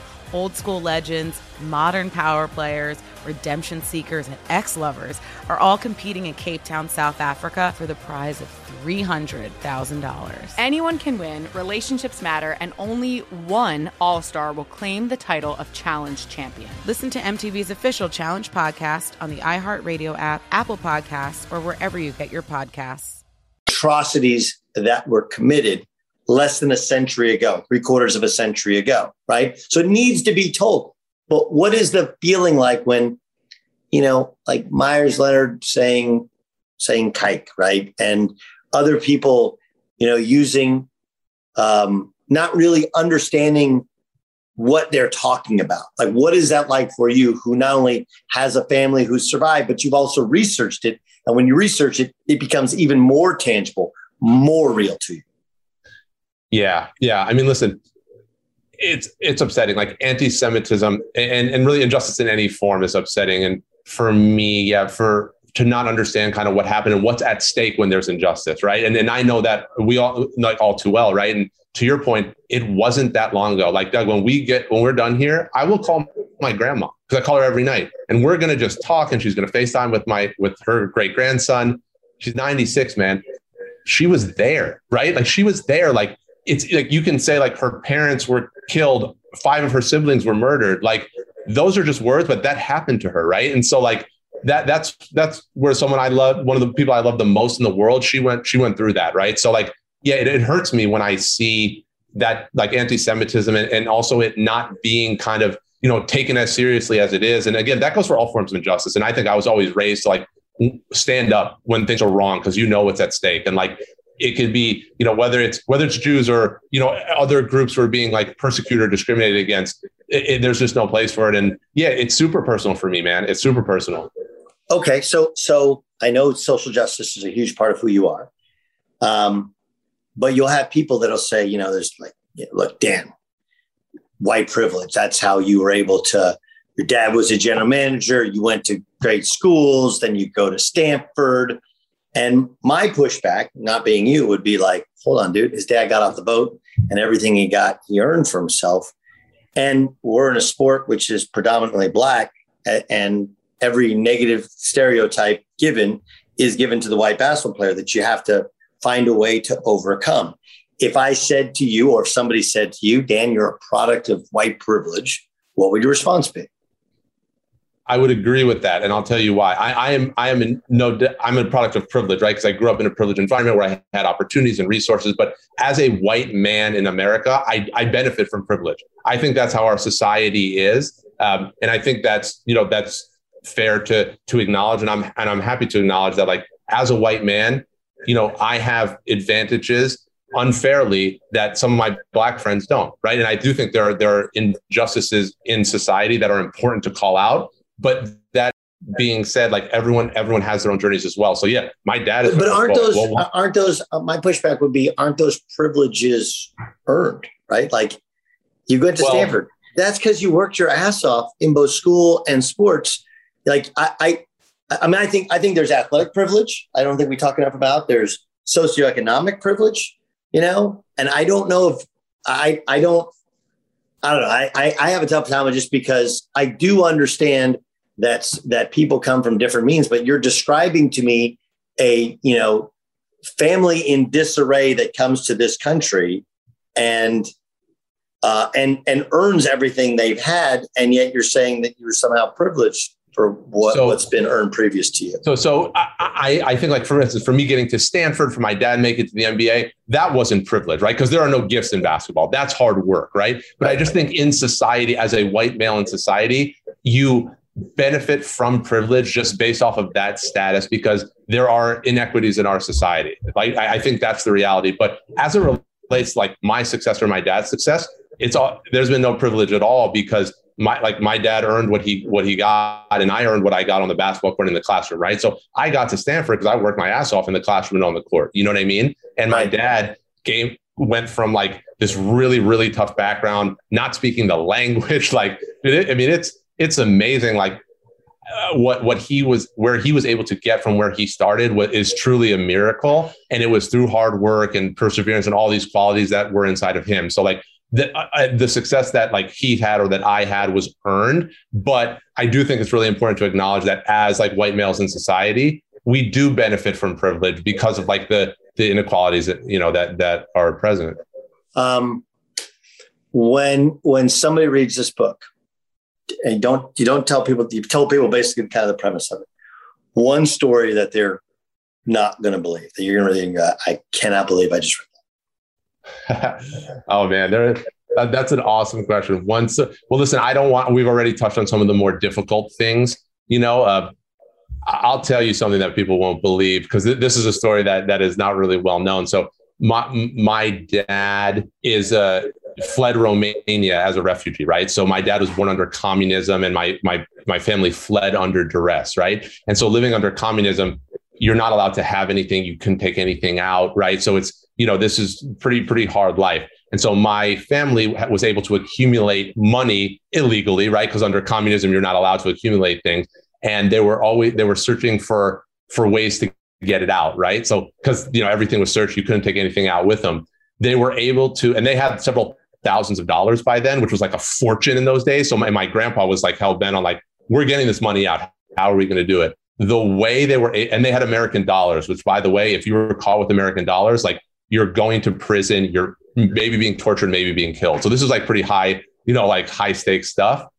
My my grandparents were able to smuggle their money out by eliciting the support of one of the biggest celebrity comedians in the United States, Buddy Hackett. So Buddy Hackett was filming a movie in Budapest, and my grandparents knew someone who was working on the movie set, and they were able to convince Buddy Hackett, who was like one of the biggest celebrities in America, to smuggle their money out for them and send it to their family in the United States. So when they where do you, where do you put it? They sent it to my grandmother's brother, who was already settled in the Bronx, with extra money on top, by the way, saying "Good luck in America." And so when they got off the boat, well, they actually flew, but when they got to America, uh, the money that they were able to start a life with was illegal money made under communism in Romania that was smuggled out by one of the biggest celebrities in the United States at the time. Look through your children's eyes to see the true magic of a forest. It's a storybook world for them. You look and see a tree. They see the wrinkled face of a wizard with arms outstretched to the sky. They see treasure in pebbles. They see a windy path that could lead to adventure. And they see you, their fearless guide through this fascinating world. Find a forest near you and start exploring at discovertheforest.org. Brought to you by the United States Forest Service and the Ad Council. Look through your children's eyes to see the true magic of a forest. It's a storybook world for them. You look and see a tree. They see the wrinkled face of a wizard with arms outstretched to the sky. They see treasure in pebbles. They see a windy path that could lead to adventure. And they see you, their fearless guide through this fascinating world. Find a forest near you and start exploring at discovertheforest.org. Brought to you by the United States Forest Service and the Ad Council. Adoption of teens from foster care is a topic not enough people know about, and we're here to change that. I'm April Dinwiddie, host of the new podcast, Navigating Adoption, presented by Adopt US Kids. Each episode brings you compelling real life adoption stories told by the families that live them with commentary from experts. Visit adoptuskids.org slash podcast or subscribe to Navigating Adoption, presented by Adopt US Kids. Brought to you by the U.S. Department of Health and Human Services Administration for Children and Families and the Ad Council. Um, have you been to the concentration camps? I haven't. Um, I haven't. Me either. I want to go. You know, I had an opportunity where I wasn't able to, but listen, like, I actually talked to someone today who told me about it, uh, that someone in their family visited Auschwitz, and this is a non-Jewish friend. And he said it was one of the most profound and chilling experiences that they'd ever had. I, I felt that when I went to Yad Vashem. Every time I've been to Yad Vashem in uh, in Jerusalem, just I just I am like brought to my knees every time. Just the the atrocities. And and look, I'll I'll be honest with you, I wasn't. It's not the same. But I, you ever been to the National Civil Rights Museum in uh, in in Memphis? It's at the Lorraine Hotel where Martin Luther King uh, Jr. was shot, and so they still have the room intact. And then the, the museum is built around it.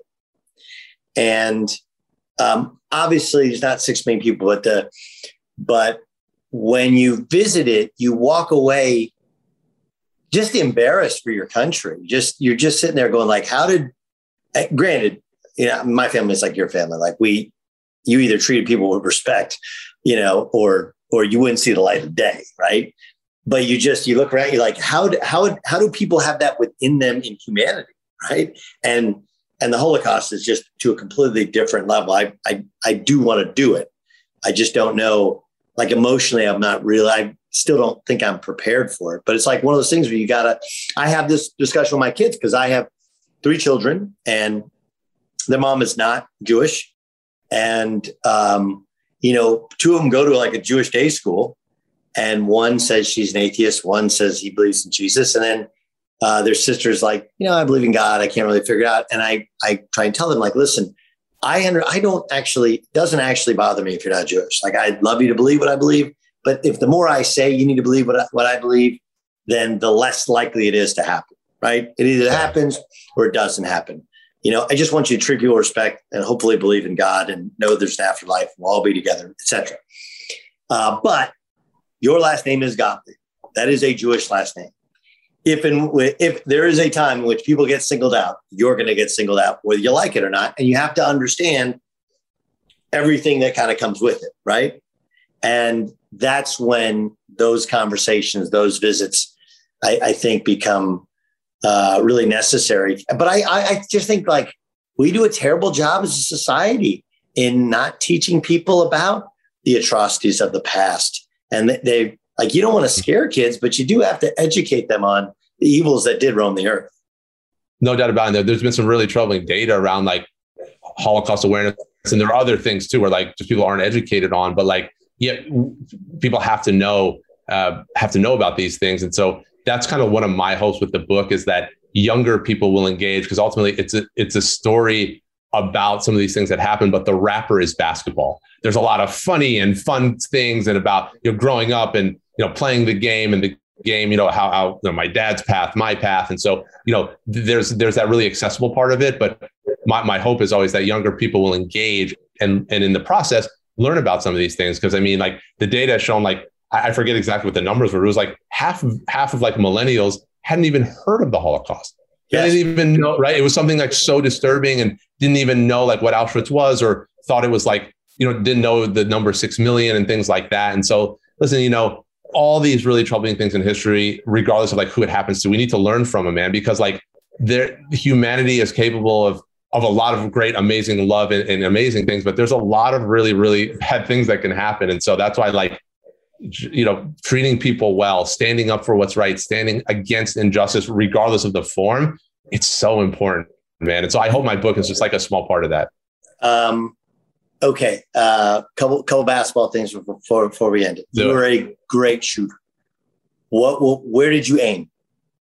I appreciate you saying that. I was a streaky shooter. So if I was in my, if I was like in my comfort zone, I could be lights out. But I was a little bit too analytical. Like you know how it is. Like like you're your own worst enemy. So I could definitely shoot the basketball, but I wish again I could go back and like kind of retrain my mind to shoot it a little more comfortably. But you know what?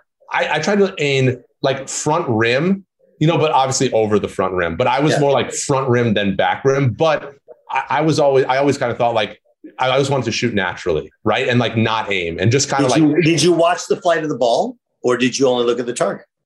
I think I mostly looked at the target. I, I'm like trying to go back and think you know, so I don't I don't quite remember. Um, I usually like when it left my hands, I had a pretty good sense of what was going to happen. You know, like when I was on and there were times like, you know how it is, like when you're feeling it and like the ball swings you and you shoot it and you're like, well, I know what happened. I know what's happening there. Like that's yeah. going, you know, you start running back. Like those are the best feelings. And there are times where it wasn't happening. You shoot it like, uh oh, that doesn't feel right. Um, so I don't really remember if I tracked the path of the ball. Uh, I might have though, now that I'm thinking about it. Um, uh, you step in or, or uh, one two or hop into your shot.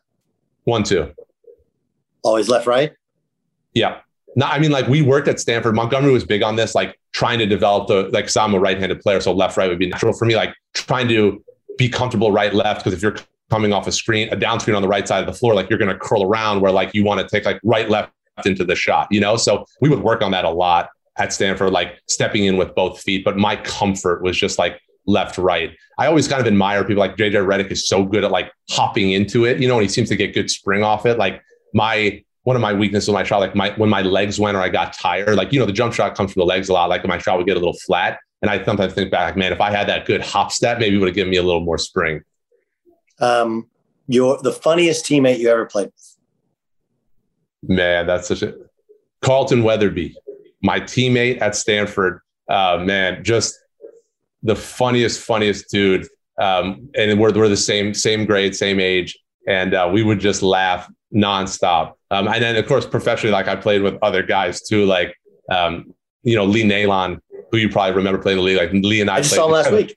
Oh, dude, yeah. Like I know Lee's coaching now. Like Lee just had me rolling, man, on the floor so many times. Like you play with guys who just like are really, really funny. But I had a lot of teammates at Stanford where we would, uh, we would, man, have a lot of laughs. You does, did you ever, did you know type? Through all this time, did you ever do you feel like you knew Tiger? No. Not no. So when so the the game you mentioned when we hit that half court shot to win it on my birthday, right? Like the fans rushed the court. It, it was like it was madness. So finally we get into the locker room and Tiger came into the locker room to talk to us. You know, so it was like it was the and he, that was 2004. So he's like the biggest celebrity on the planet, and I'm not. That's like Peak not Ti- exaggeration. Peak Tiger, yes. Yeah, it's like it's like peak Tiger, right? So he and he was married to Elin at that time, so they both came in the locker room. And uh, and actually, I remember he went around the team and slapped us all high fives, you know, and we were all just like little kids, like lining up. And he missed me. I was the last dude, and he missed me. And he turned around, and I was like, kind of like, oh man, like. But I, I guess I didn't have like whatever the guts to be like, yo, Tiger, could I get some love? But Montgomery, to his credit, said, hey, Tiger, give Grundy some love, give Grundy some love. And he turned around, and it was like, you know, like the two hands met, and I was like, oh man, that's the best. Uh, that was my most interaction with him. I never got a chance, but I had a couple friends on the golf team who said that he came and talked to them and did some like drills with them where they would like chip into a bucket or something.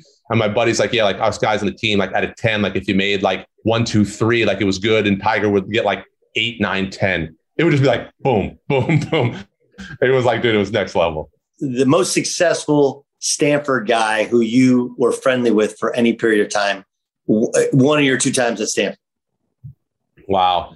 So, you know, the founder of Instagram was my class, um, Kevin Systrom. Like, like I, I knew him around, but like he doesn't. I mean, that was that was a huge, you know, a huge outcome. Uh, you know, Issa Rae, who's a very big, you know, actress and media personality, was a year behind me at Stanford.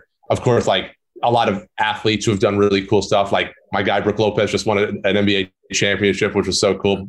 Crazy. Um, Brooke Brooke came the year after I left, and actually I've heard you tell a very funny story about Brooke and Robin because I know you you play with Alex, right? Yeah. So I know you know those guys, but uh, yeah, listen, like like there are, and then there are a bunch of people like in business school who just like have started companies that are doing like extraordinarily well, which is like Well, I mean, the it's founder of. Instagram, that's pretty, right? Yeah, that's. Did you that's- ever get hit up on investing any of these things? You're like, Well, I'll tell you this. okay, so it's Instagram. So you're going to take your own picture wherever you are. You're like, Yeah, great idea. You'll appreciate this stuff. So like my my at Stanford, you have random freshman roommates. A lot of schools like you you you. We had you that know, Notre Dame, yeah. yeah, so which was great. So my random freshman roommate became my roommate all four years at Stanford. Is one of my best friends in the world. But he was he he actually played on the football team briefly, but he wasn't recruited to Stanford as an athlete. He was a mechanical engineer major. So ours and we were all he lived with all there was a lot of other people on the team our sophomore year that we lived with. So he was the only non-basketball player. And he went to a career fair like on a weekend. And we were like, dude, we're watching movies, we're hanging out. You're going to a career fair. And this was 2004, our sophomore year. And he came back. He's like, dude, like I got this job offer from this little company, like Facebook. Like they had a little booth. Like I think it's pretty cool. We're like, dude, hang out. Like we're just chill. Like it's not about that. And so he he didn't take that. And so we look back on that. We're like, sorry, man. like you you were right. Like we were we were probably not on the right side of history there. um, okay, so you've, this is like your life's work, right? This is your, now what? It's a great question, man. Like, I, first of all, I, I do love to write, so I would love to see more opportunities to be able to do that. But I just I, like honestly, like I really want to live in the moment with this project now because the book comes out in November, right? So it's available for pre-order now, and the that all that stuff has gone really, really well. There's been great engagement around it, enthusiasm enthusiasm around it. Like, unfortunately, as you kind of you reference this, it's really relevant because of not only like the increase in anti-Semitism, but just in in general, right? The different kind of injustices in our society. Like stories like this are really are are, are relevant now. Um, not that they've ever not been relevant, but uh, there's been really good engagement around it. And so, like, you know, just trying to like stay in the moment, you know, share this story with people, and then um, continue to just kind of like honor this history, man. Like my grandmother, she's really like she's the hero. She's my hero. She's the hero of the story. She is a hero, and this is something else that's in the book. Like she was able to obtain false documents to survive on the streets of Budapest during the war, but she risked her life to obtain 17 other documents for other people too, right? So she's quite literally a war hero. And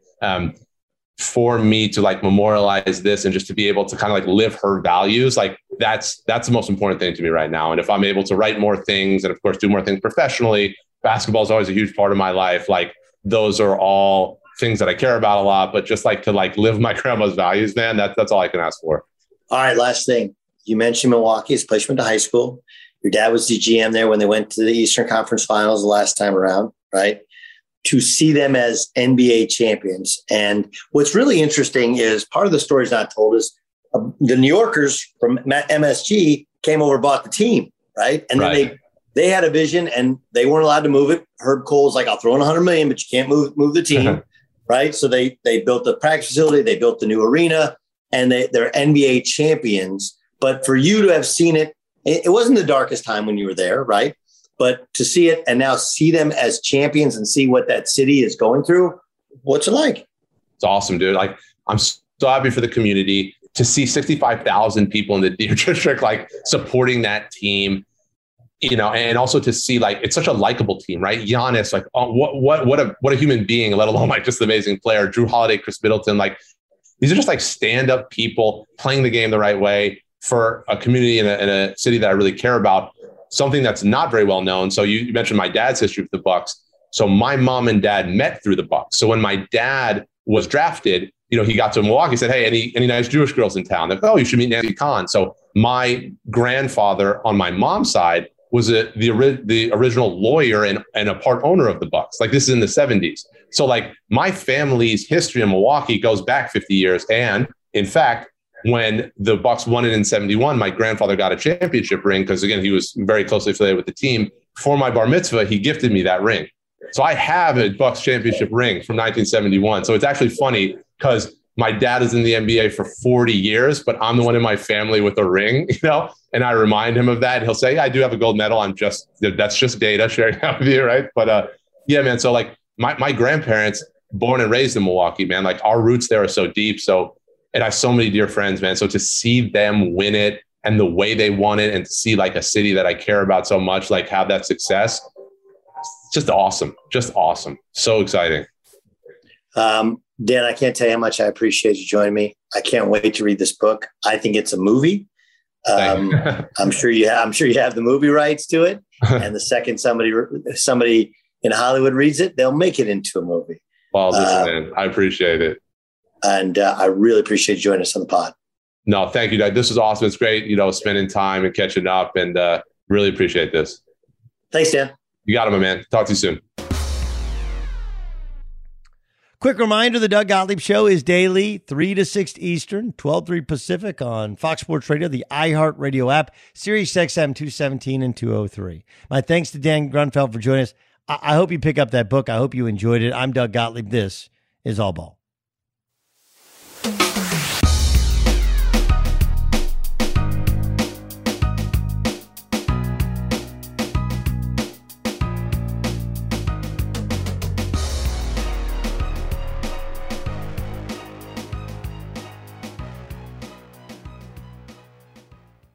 Valentine's Day is almost here, and you know what that means. It's time to make her blush with fresh blooms and gifts from ProFlowers. This year, go to proflowers.com to use code CRUSH15 to get 15% off through February 14th on all the best blooms and gifts. See website for details. I'm Diosa. And I'm Mala. We're the creators of Locatora Radio, a radiophonic novela, which is a fancy way of saying A podcast. Welcome to Locatora Radio Season 9 Love at First Listen. This season, we're falling in love with podcasting all over again. With new segments, correspondence, and a new sound.